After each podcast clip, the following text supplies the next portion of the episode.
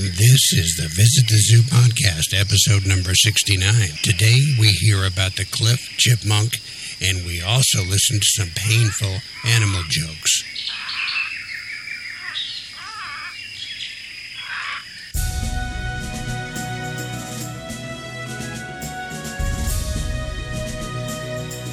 And hello, everybody, and welcome again to another episode of the Visit the Zoo podcast. And I am your host. My name is Frederick Fichman, and I am the author of the 12 book, 120 animal series of Visit the Zoo books that's available on Kindle and in print. Also, there's an audio version of the first three, and that's on Audible or on Amazon as well. And we've also made a DVD from the Visit the Zoo series. We've got three websites we want to tell you about. Uh, first one is, of course, our host website, which is at zooanimals.info. That's zooanimals.info. And the second website is my author's website, my main author website, which is at Frederick Fichman, F I C H M A N, frederickfichman.com. I also want to introduce a new website. This is our new merchandise site. We still have merch by Amazon and Zazzle, but I've got a brand new one that I think I like the best of the three, and that is on Spreadshirt.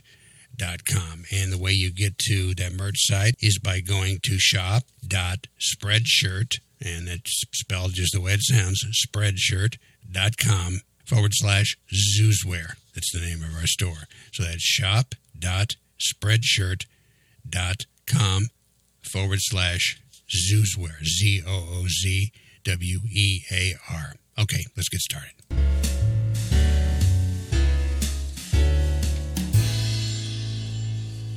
And this is our animal news segment.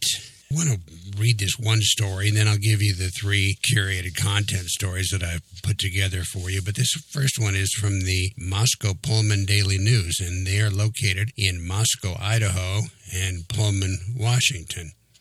And the story says, this is a brand new story, by the way, it's often said that humans are not similar enough to lower animals for the research to translate into useful therapies. It is often said that humans are not similar enough, so it would be foolish to go forward with these therapies. In fairness to those who disagree, there are somewhat correct uh, about the translations of animal research to human medicine. There have been failures, some even disastrous. Conversely, though, there have been tremendous successes, too numerous to mention here. Consider the cancer treatment for melanoma. Most might know it is the skin cancer that is most commonly associated with exposure to sunlight, for which we are advised to wear sunscreen.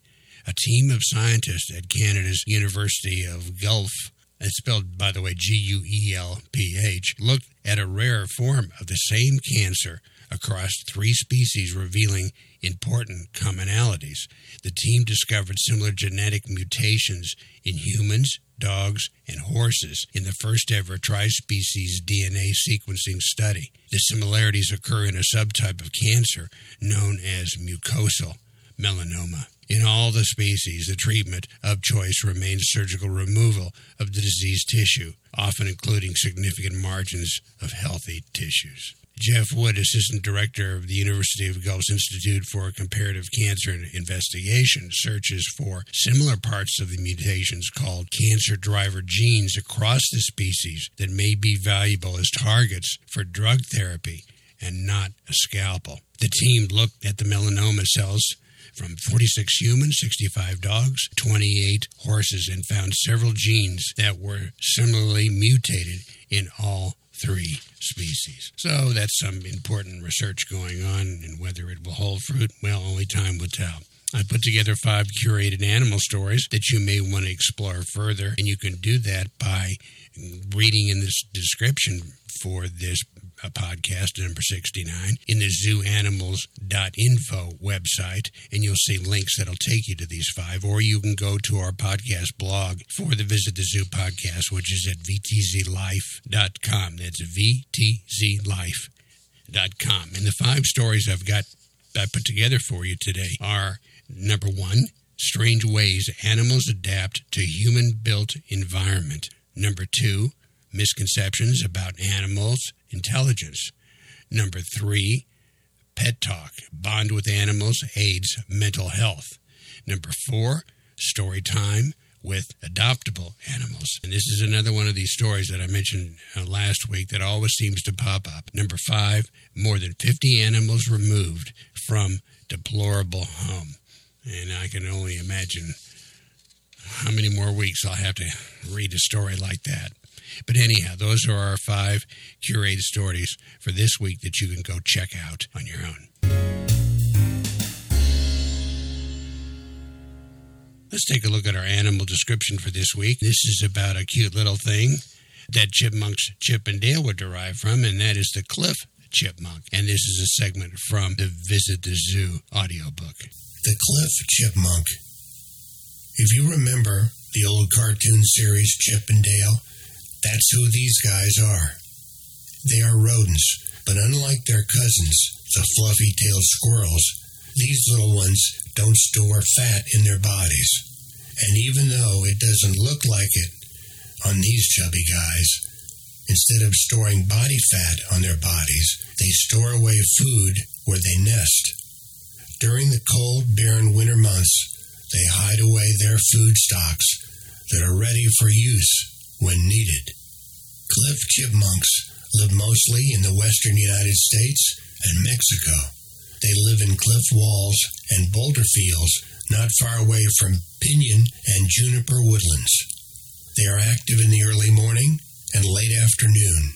And of course, they love to eat nuts, small fruits, and even seeds. And boy, are they cute, but stay away, don't touch. Like squirrels, they too can give you a nasty little bite. And this is what the little cute little things sound like.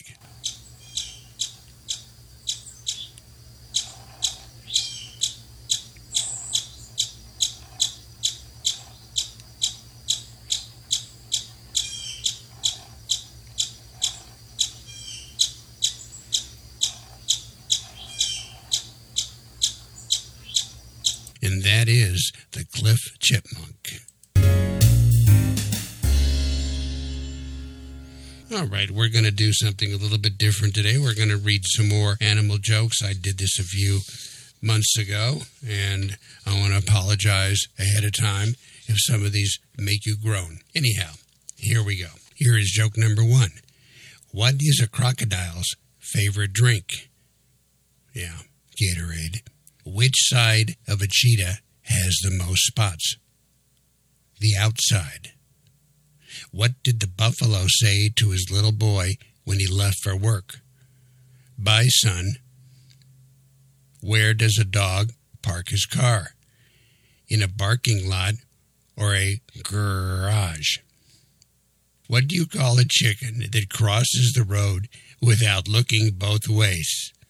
Dead. Sorry. What do you call an elephant that never washes? Smelly Fant. Why do mice need oiling? Because they squeak. Where do sheep get their hair cut? At the Baba shop. What jumps up and down on the front of a car to help a driver see at night? Frog lights. What do you call a monkey with an elephant on his head? Squashed. Why can't you find a good animal doctor? Animals have a hard time getting into medical school. And finally, here's the last one.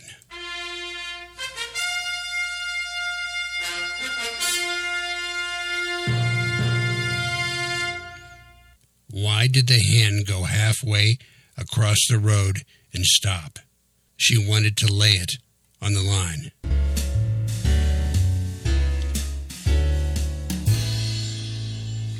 What can I tell you? I apologize, but sometimes you got to do it, right? This is a wrap for episode number 69 of the Visit the Zoo podcast. I want to thank you very much for joining me today and every day and during those jokes. We have three websites the zooanimals.info site, which is our main podcast website. That's zooanimals, plural.info. And my author site is at Frederick Fichman, spelled F I C H M A N spreadshirt.com.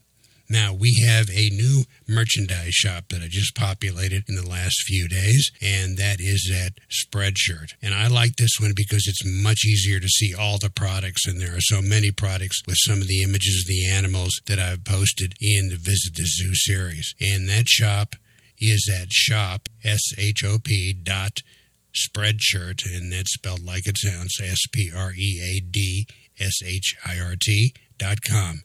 Shop dot spreadshirt.com forward slash Zoozwear. Z O O Z W E A R.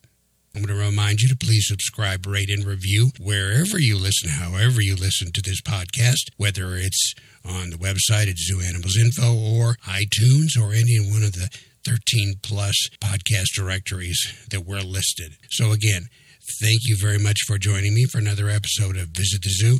Let's do it again next week. Bye bye.